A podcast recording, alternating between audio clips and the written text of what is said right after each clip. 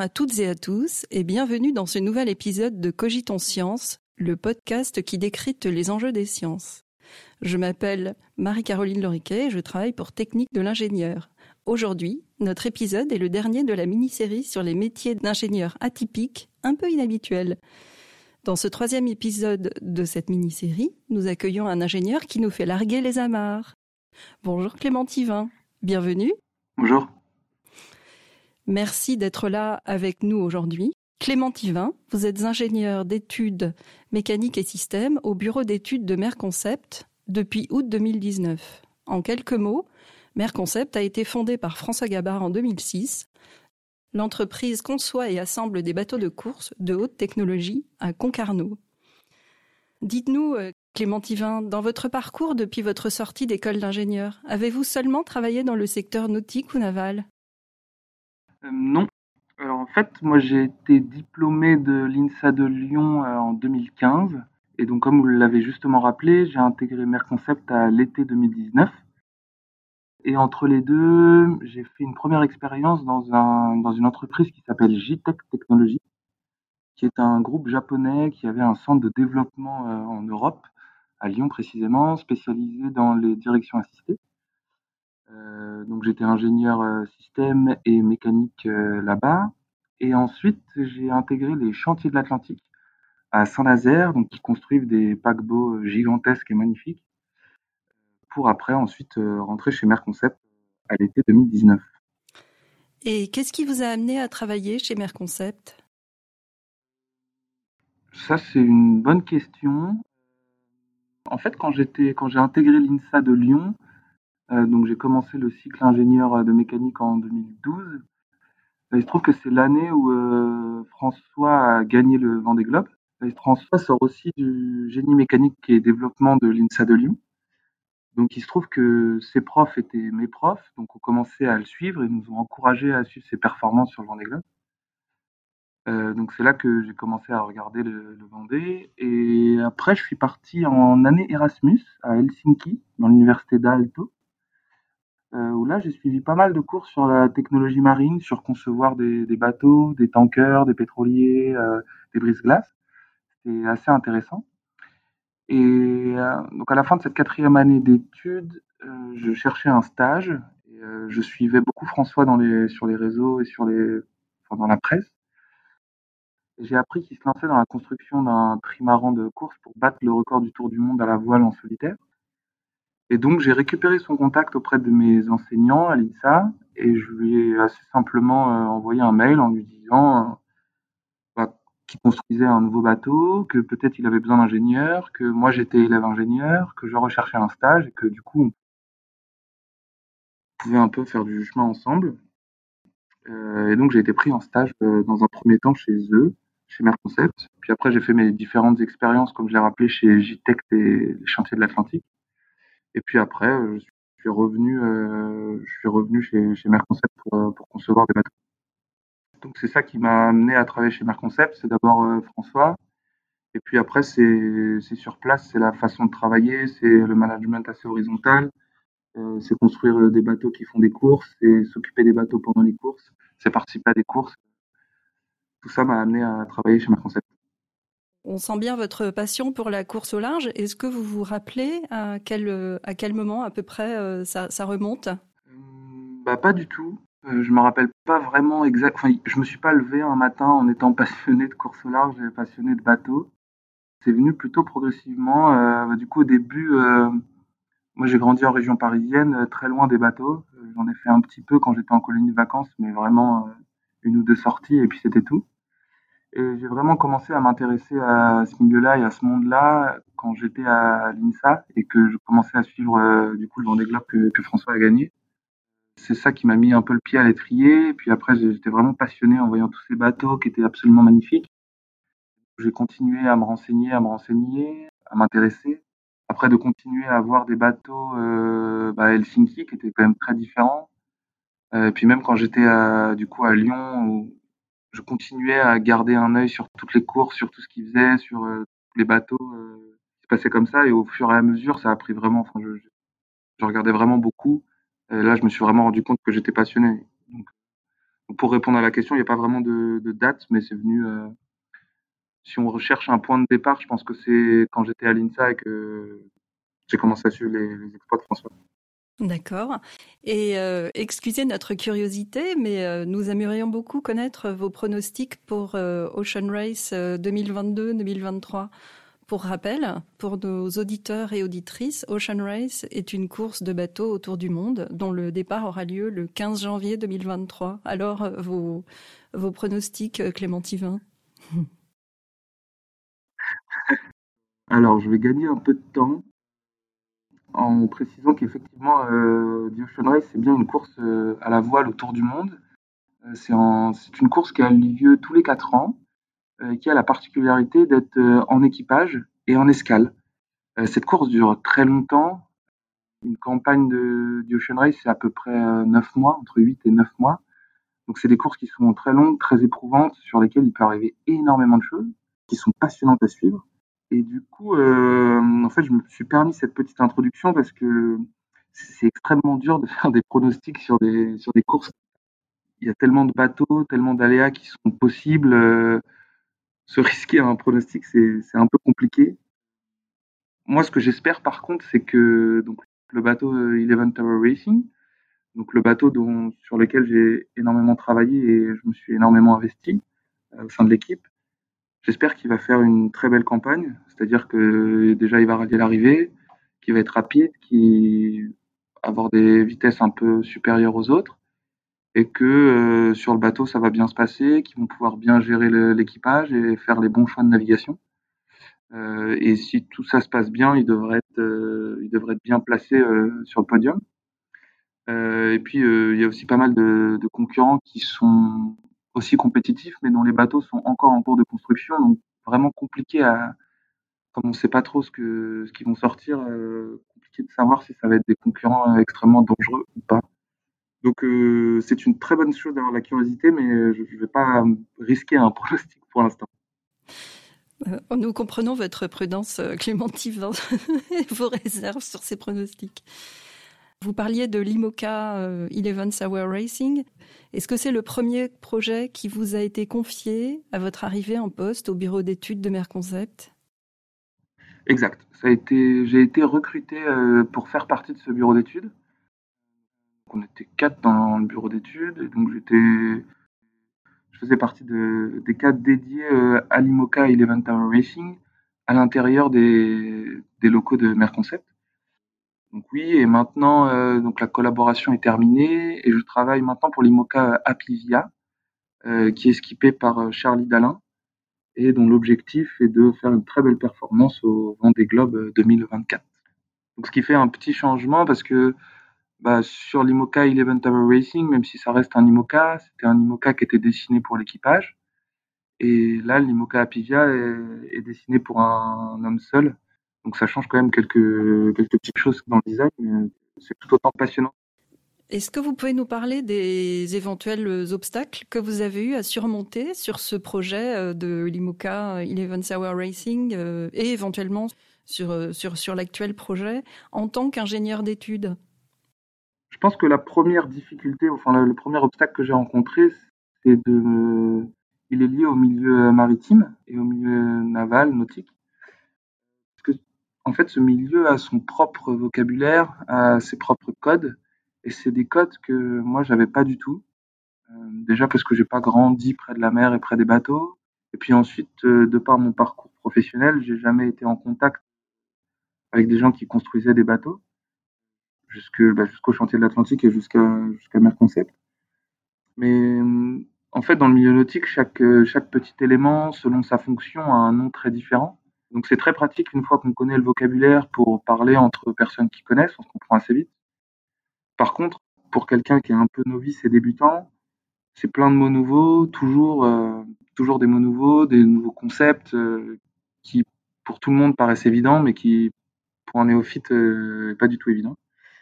Euh, donc ça, ça a été une première adaptation, un peu comme si j'arrivais dans un nouveau pays avec une nouvelle culture. Ensuite, je dirais qu'il y a un autre gros obstacle, c'est la diversité des. Enfin, c'est pas vraiment un obstacle, c'est plus une difficulté. c'est la diversité des intervenants. Il y a énormément de monde qui travaille sur ces, sur ces bateaux, qui ont des rôles assez différents, qui ont des points de vue assez différents. et donc, quand on est ingénieur d'études, on se doit de mener à bien un projet et produire un projet, produire des pièces, des systèmes. Et donc, il faut avoir, euh, il faut recueillir l'avis de pas mal de personnes. Il faut synthétiser tous ces avis. Il faut sélectionner les, les bonnes idées qu'on décide de garder. Et du coup, euh, faire des choix. Et tout ça, ça, ça, prend du temps. Et plus on a d'intervenants, en plus de prendre du temps, euh, ça devient de plus en plus difficile. Parce qu'il y a des choix de plus en plus durs qui sont, qui sont à faire. L'autre chose, c'est, la charge de travail travaille quand même, on compte pas nos heures quand on est ingénieur d'études dans, la course au large. Pour, euh, je pense que pour essayer de quantifier un peu le travail qui est réalisé, ben, moi quand je suis arrivé chez Merconcept en août 2019, le bateau euh, c'était une page blanche. Et à l'été 2021, il a navigué, il a volé, et en novembre, euh, il a traversé l'Atlantique. Donc euh, déjà en deux ans, on part d'une page blanche et on construit un bateau. Mais on construit pas non plus n'importe quel bateau. On construit des, des, bateaux de haute technologie qui sont bardés de systèmes euh, en tout genre. Donc ça, voilà, et tout ça c'est fait en seulement deux ans. Donc la charge de travail est très importante. Et le dernier point, euh, qui je pense est le, le point le, qui me pose encore beaucoup de questions aujourd'hui, c'est la gestion du doute et du niveau de confiance. Puisqu'on fait non seulement des beaux bateaux, mais le but de nos bateaux, c'est quand même de participer à des courses et si possible euh, bah, de les gagner. Ou en tout cas, euh, l'idée c'est d'être le plus performant euh, pendant ces courses. Et donc pour ça, quand on est ingénieur d'études, bah, on se dit toujours qu'est-ce que je pourrais faire de mieux, comment faire pour être mieux que les autres? On peut pas seulement se contenter de faire quelque chose qui est bien, qui est correct. Il faut toujours qu'on fasse mieux. Et pour faire mieux, il faut toujours se remettre en question, euh, se dire est-ce que ce choix-là, est-ce qu'il est le bon? Est-ce que je suis allé assez loin? Est-ce que j'ai pas été trop conservateur? Est-ce que, est-ce que ça va tenir dans les délais?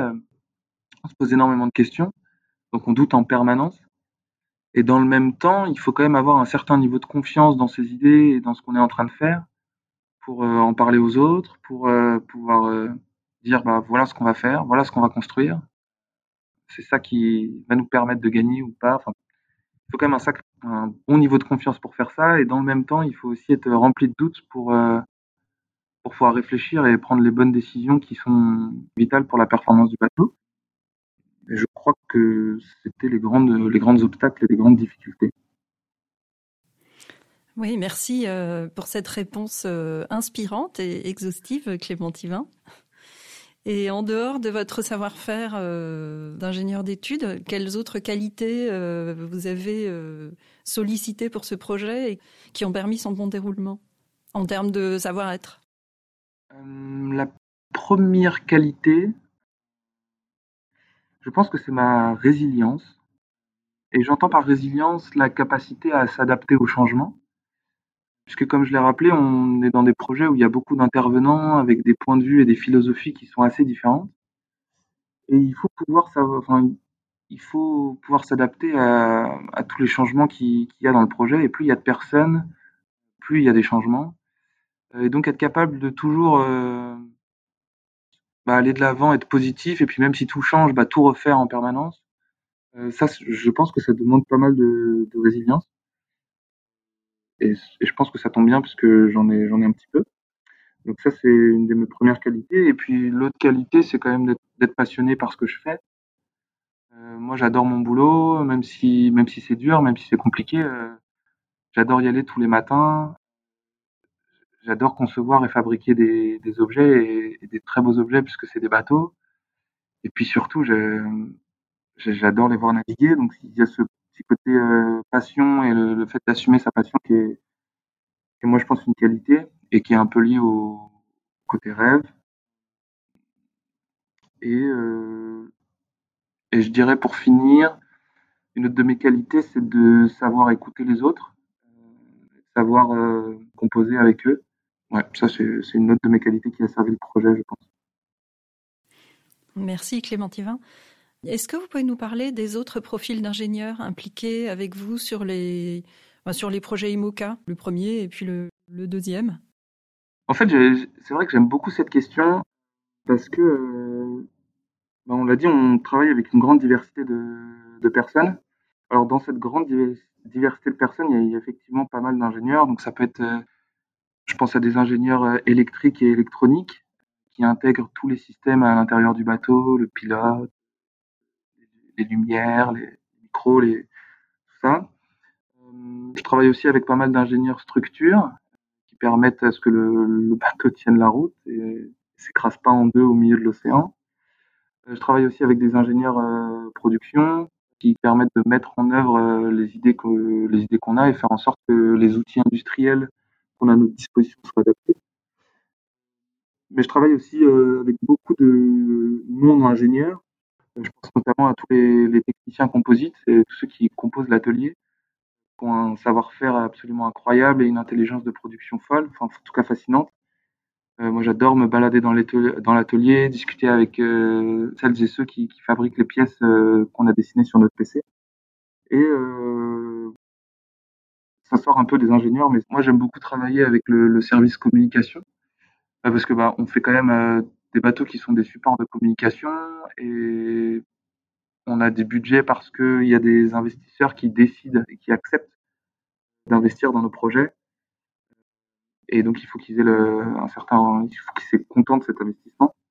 Et donc, tout ce qui est service com et relations partenaires, euh, moi, j'aime beaucoup échanger avec eux puisqu'ils ont des, des réflexions qui sont différentes des, des nôtres et des besoins. Et, leur boulot est différent, et donc c'est très enrichissant de travailler avec tout ça. Donc, j'ai répondu à un peu plus que votre question, mais j'avais envie. Merci, merci Clément Yvan, merci d'avoir euh, élargi euh, la réponse euh, aux autres profils. Ça m'amène à vous parler de vos échanges avec les skippers. Comment se passent ces échanges et quelle en est la teneur? Alors globalement, les échanges se passent bien. Ils sont assez nombreux. Bah, la première, première chose avec, avec les skippers et les navigants, c'est que il faut avoir en tête qu'on fait un bateau pour eux et pour que eux ils puissent l'exploiter au maximum pendant les courses. Et donc pour que le bateau soit le plus adapté à, leur, à leurs envies, il faut qu'on connaisse euh, ces envies. Et donc il faut que les, skippers et les navigants soient très impliqués dans, dans, le, dans, le, design du bateau, ou en tout cas dans la philosophie des, des systèmes. Donc le premier rapport, enfin le premier niveau d'échange avec ces skippers, c'est vraiment un échange euh, purement professionnel. Euh, voilà le système que j'ai imaginé pour répondre à tel besoin euh, que tu as formulé. Est-ce que tu penses que ça va le faire? Est-ce que ça t'intéresse? Est-ce que tu penses que c'est trop lourd? Est-ce que tu penses que c'est pas une bonne idée? Donc on a ce retour-là directement pendant toutes les phases de conception. Donc ça c'est le, premier rapport, le rapport très professionnel. Après on a aussi un, un rapport qui est hyper intéressant euh, dans le sens où on, on a un retour euh, direct du, du, consommateur, si je puis euh, m'exprimer ainsi. Euh, et ça, c'est ça, c'est hyper enrichissant puisque on, dessine un bateau pour quelqu'un qui l'utilise et qui très rapidement va nous dire ce qu'il en pense. Que ce soit bon ou mauvais, mais on a un retour à peu près, enfin, très rapide. Ce qui était par exemple pas le cas dans mes expériences passées quand je dessinais une direction assistée, j'avais aucun retour de, des gens qui utilisaient cette direction assistée. J'avais aucune idée de savoir si ça les ça comblait leurs besoins ou pas. Euh, là, par contre, en discutant et en échangeant assez régulièrement avec les skippers, on peut avoir ce retour euh, immédiatement et ça, c'est hyper instructif. Et puis, c'est quand même des gens qui sont capables de passer euh, trois mois en mer tout seuls sur leur bateau. Et du coup, ils ont très souvent des, choses à raconter. Donc, nos échanges avec les skippers, euh, si j'essaie de résumer la question, euh, c'est avant tout technique pour dessiner le bateau puis pour avoir le retour, pour savoir si, on, si ce qu'on fait va dans le bon sens, s'il faut changer de philosophie. Puis souvent, ils sont fans quand même. Très bien. Merci Clément. Est-ce que vous pouvez nous dire si vous avez toujours été intéressé par les compétitions sportives, les courses de vitesse, euh, les courses de bateau?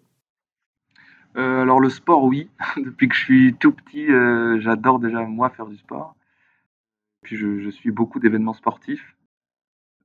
ma, vie s'arrête un petit peu au moment des Jeux Olympiques. En tout cas, depuis que je, suis tout petit, euh, j'adore regarder ça. Je, suis passionné par ça. Plutôt les, sports collectifs d'ailleurs que les, que les courses de vitesse. J'étais plutôt sport co. Et les courses de bateau, c'est venu plutôt sur le tard. La première que j'ai vraiment suivie, c'était le, Tour du Monde pour, pendant le Vendée Globe 2012 de, de François. Puis après, bah, toutes les autres courses, le, la Route du Rhum, la Transat Jacques Vabre, euh, bah, The Ocean Race, qui s'appelait avant la Volvo Ocean Race, euh, aussi la Solitaire du Figaro, euh, la Mini Transat.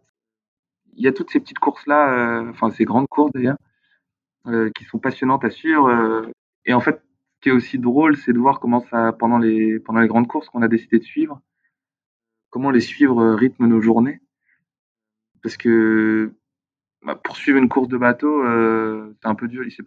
Ça se passe sur les océans, donc c'est un peu dur d'aller les voir en direct. Sauf au départ et à l'arrivée, mais entre les deux, on ne sait pas trop ce qui se passe. Sauf euh, la seule chose, le seul accès qu'on a à la, performance, euh, c'est la cartographie. Donc c'est un donc ça dépend des compétitions. Des fois c'est toutes les heures, des fois c'est toutes les quatre heures. Euh, on a un, pointage pour savoir où sont les, bateaux. Euh, donc tous les 4 heures, bah, déjà on se prépare euh, à la mise à jour et puis on regarde la position des bateaux et puis on regarde comment ils ont avancé depuis l'autre pointage, quelles sont les options, qu'est-ce qui se dessine pour les quatre prochaines heures, qu'est-ce qu'on imagine, est-ce qu'il y a un bateau qui a un problème, est-ce qu'il y en a un qui va vraiment super vite. Euh, ouais, c'est assez drôle de voir, alors particulièrement ici chez, Merconcept et à mon avis dans les autres écuries de course au large, mais comment le rythme est totalement différent quand il y a des bateaux en course que quand euh, on est en période euh, normale. Donc c'est, je, je, suis beaucoup de, beaucoup de courses. Très bien, merci Clémentine. Est-ce que vous pouvez nous dire rétrospectivement quels conseils vous auriez souhaité recevoir avant de commencer à travailler sur la course au large? Alors je, l'ai rappelé brièvement, mais du coup pendant un moment j'étais donc chez JTEC Technologies qui était, qui était basé à Lyon c'est à ce moment-là que j'ai vraiment compris que j'étais passionné par la voile et que je voulais vraiment euh, très fortement euh, travailler dans un milieu euh, comme ça. Enfin, j'avais compris que c'était là que je voulais aller. Et donc, bah, j'ai postulé chez quelques écuries de course au large qui m'ont toutes recalé. Ça, c'était pas un moment très fun à vivre parce que je savais ce que je voulais faire et pourtant j'y arrivais pas. Et dans le même temps, plus je me renseignais sur le milieu, je voyais plein de gens qui, arrivaient et qui, quand ils en parlaient, ça avait l'air assez simple. Donc c'était encore plus dur d'entendre ça, de voir que quelque chose, entre guillemets, qui apparaissait comme simple, euh, n'était pas du tout pour moi. Euh, et là, à ce moment-là, j'aurais bien aimé euh, que quelqu'un me, me, conseille de bah, d'avoir un peu de patience, euh, de garder la foi et de continuer à y croire et de mettre en ordre de marche pour saisir n'importe quelle opportunité. Parce que au final, quand on a envie de faire quelque chose de vraiment fort, souvent, moi je trouve que souvent c'est quelque chose de rare. Et bah par définition, comme c'est rare, ça arrive pas tout le temps. Et donc il faut aussi accepter d'attendre que ce moment arrive et de pas pas broyer du noir parce qu'on n'y arrive pas, de, rester calme, la tête froide, d'être euh, à l'écoute, d'être dire euh, réceptif, je crois, et, euh, et d'attendre. Et puis quand l'opportunité se présentera, être en mesure de bien la saisir. Parce que c'est vrai qu'une fois qu'on y arrive, c'est vraiment chouette de faire quelque chose qui nous, qui nous plaît, de quelque chose qui nous passionne. C'est aussi d'autant plus beau d'avoir un peu galéré pour y arriver et de, au final, ça donne une motivation supplémentaire quand, quand on y est donc oui, à, ce moment-là, j'aurais, j'aurais bien aimé que j'aurais bien aimé entendre, euh, j'aurais bien aimé qu'on me conseille de, garder la foi et de, garder confiance euh, en mes capacités et que l'opportunité viendra. Très bien, merci. Est-ce que vous pouvez euh, évoquer avec nous les circonstances dans lesquelles vous avez répondu à l'annonce avant de retourner travailler chez Merconcept? Oui, bien sûr. Donc euh, moi j'étais à Lyon et donc justement j'avais envie de j'avais envie de rejoindre la course au large et à ce moment-là Donc j'y arrivais pas et j'avais identifié euh, de mon point de vue pourquoi ça marchait pas. Et ça marchait pas parce que je faisais pas de voile, j'avais aucune expérience en autisme et j'habitais à Lyon et donc ça voulait dire euh, loin de l'océan. Du coup, pour une boîte euh, du secteur, euh, ça faisait quand même, à mon avis, beaucoup d'arguments contre. Et donc j'ai décidé de trouver un travail qui essaie de me rapprocher, qui validait en tout cas un de ces trois critères pour pouvoir, dans un second temps, pouvoir repostuler dans la course au large après avoir pris un peu d'expérience. Et donc c'est comme ça que j'ai trouvé ce travail au chantier de l'Atlantique, qui était pour moi une très belle opportunité, donc qui m'a permis de quitter Lyon, qui m'a permis de retourner, enfin de travailler dans le secteur du nautique, proche de l'océan. C'était pas des voiliers, mais déjà il y avait deux critères sur les trois. Donc pour moi, c'était quand même vraiment un grand step en avant de, de travailler au chantier de l'Atlantique. Et donc quand j'étais là-bas, j'ai commencé par une, une période d'essai. Et pendant ma période d'essai, qui se passait très bien, je pense que moi j'étais très bien en tout cas au chantier. Je pense que je répondais aussi très bien aux attentes. Donc euh, a priori la, période d'essai allait, allait se transformer en, contrat classique. Et là, dans un média euh, spécialisé, j'ai vu une offre de Merconcept qui recherchait un ingénieur mécanique et système. Et quand j'ai lu l'annonce, euh, je me suis dit, ben, ben c'est moi. Euh, je vais essayer de rester modeste dans cette phrase, mais, mais je, il cherchait quelqu'un comme moi, en tout cas. Et tout de suite, je me suis dit, mais, mais par contre, je ne peux pas postuler. Je peux pas postuler parce que je suis, euh, je suis au chantier de l'Atlantique, c'est eux qui me permettent de me rapprocher un peu de mon rêve. Enfin, en tout cas, qui permettent de mettre une petite brique pour que ça continue à avancer et à se construire. Et puis ça vient de commencer. Euh, pour l'instant, ça se passe bien. Enfin, je, je, peux pas. Je peux pas, mais mais quand même, euh, ça me fait quand même très envie. Donc du coup, j'ai un peu hésité. Enfin, j'ai hésité deux jours pour savoir si je devais postuler ou pas. Et euh, bon, bah finalement, j'ai postulé et je crois que j'ai extrêmement bien fait de le faire. Merci Clément Tivin pour ce retour d'expérience. Peut-être quelques conseils pour, des, pour de jeunes ingénieurs? Il ne faut pas hésiter à poser des questions. Je pense qu'il y a beaucoup de jeunes ingénieurs, alors je dis oui, jeunes ingénieurs qui, euh, qui ont ce qu'on pourrait appeler un peut-être un le complexe de l'imposteur, de se dire que bah, euh, on est nouveau, euh, on ne sait pas trop ce qu'on fait, on va plutôt faire des bêtises et donc d'avoir le petit réflexe de bah, d'essayer de se cacher un petit peu pour éviter de faire des bêtises. Je pense que le meilleur moyen de ne pas en faire, c'est bah, de les faire. C'est d'essayer, c'est de tenter et c'est de parler aux autres euh, qui travaillent avec vous. Parce que quand on travaille en tant qu'ingénieur, en général, on n'est jamais seul. Donc c'est de parler de ses idées, de parler des choses qu'on fait. Et puis bah, si c'est pas une bonne idée, bah tant pis. Mais quand même, quand on a cette démarche-là et cette attitude-là, je pense que très souvent, on, a quand même des bonnes idées, ou en tout cas des idées qui fonctionnent et qui marchent. Euh, et donc, petit à petit, euh, on se rend compte qu'on a, bah, en fait, on a notre place euh, et qu'on n'est pas du tout un imposteur. Et donc, ça, ça fait du bien. Oui, aux jeunes ingénieurs, n'hésitez surtout pas à aller poser des questions. Je pense que c'est très bien vu un ingénieur qui pose des questions et qui est curieux.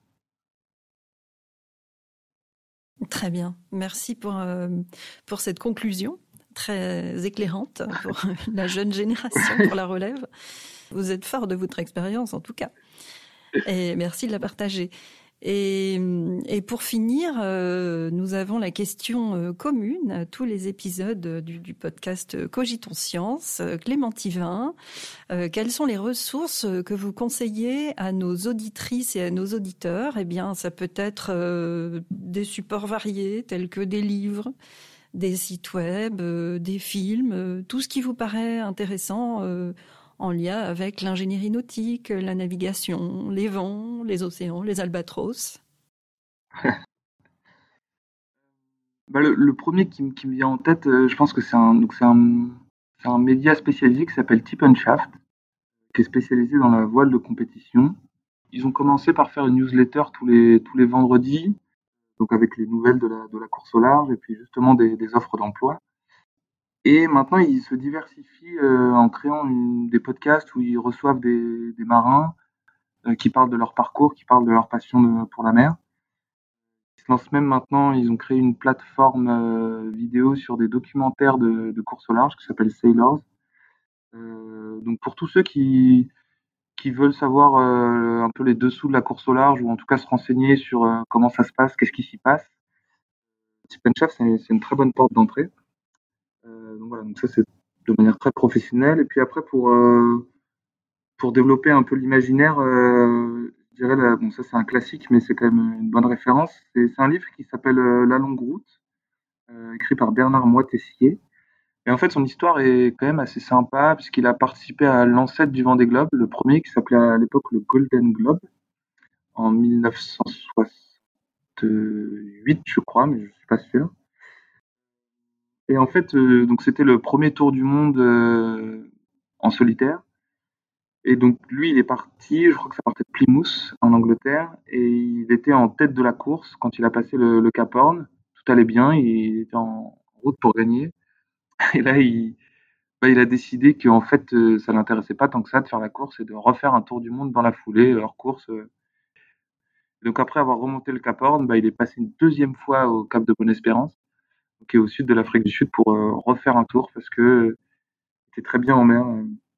Et ce livre est très beau parce que au début, on, sent beaucoup la compétition et le, skipper qui, s'est bien préparé pour, euh, pour la course. Et puis au fur et à mesure, euh, c'est plutôt le, rêveur qui prend le pas et qui est justement en admiration sur ses, sur ses albatros, sur ses vents, sur, sur les odeurs, sur les bruits qu'on peut entendre en mer.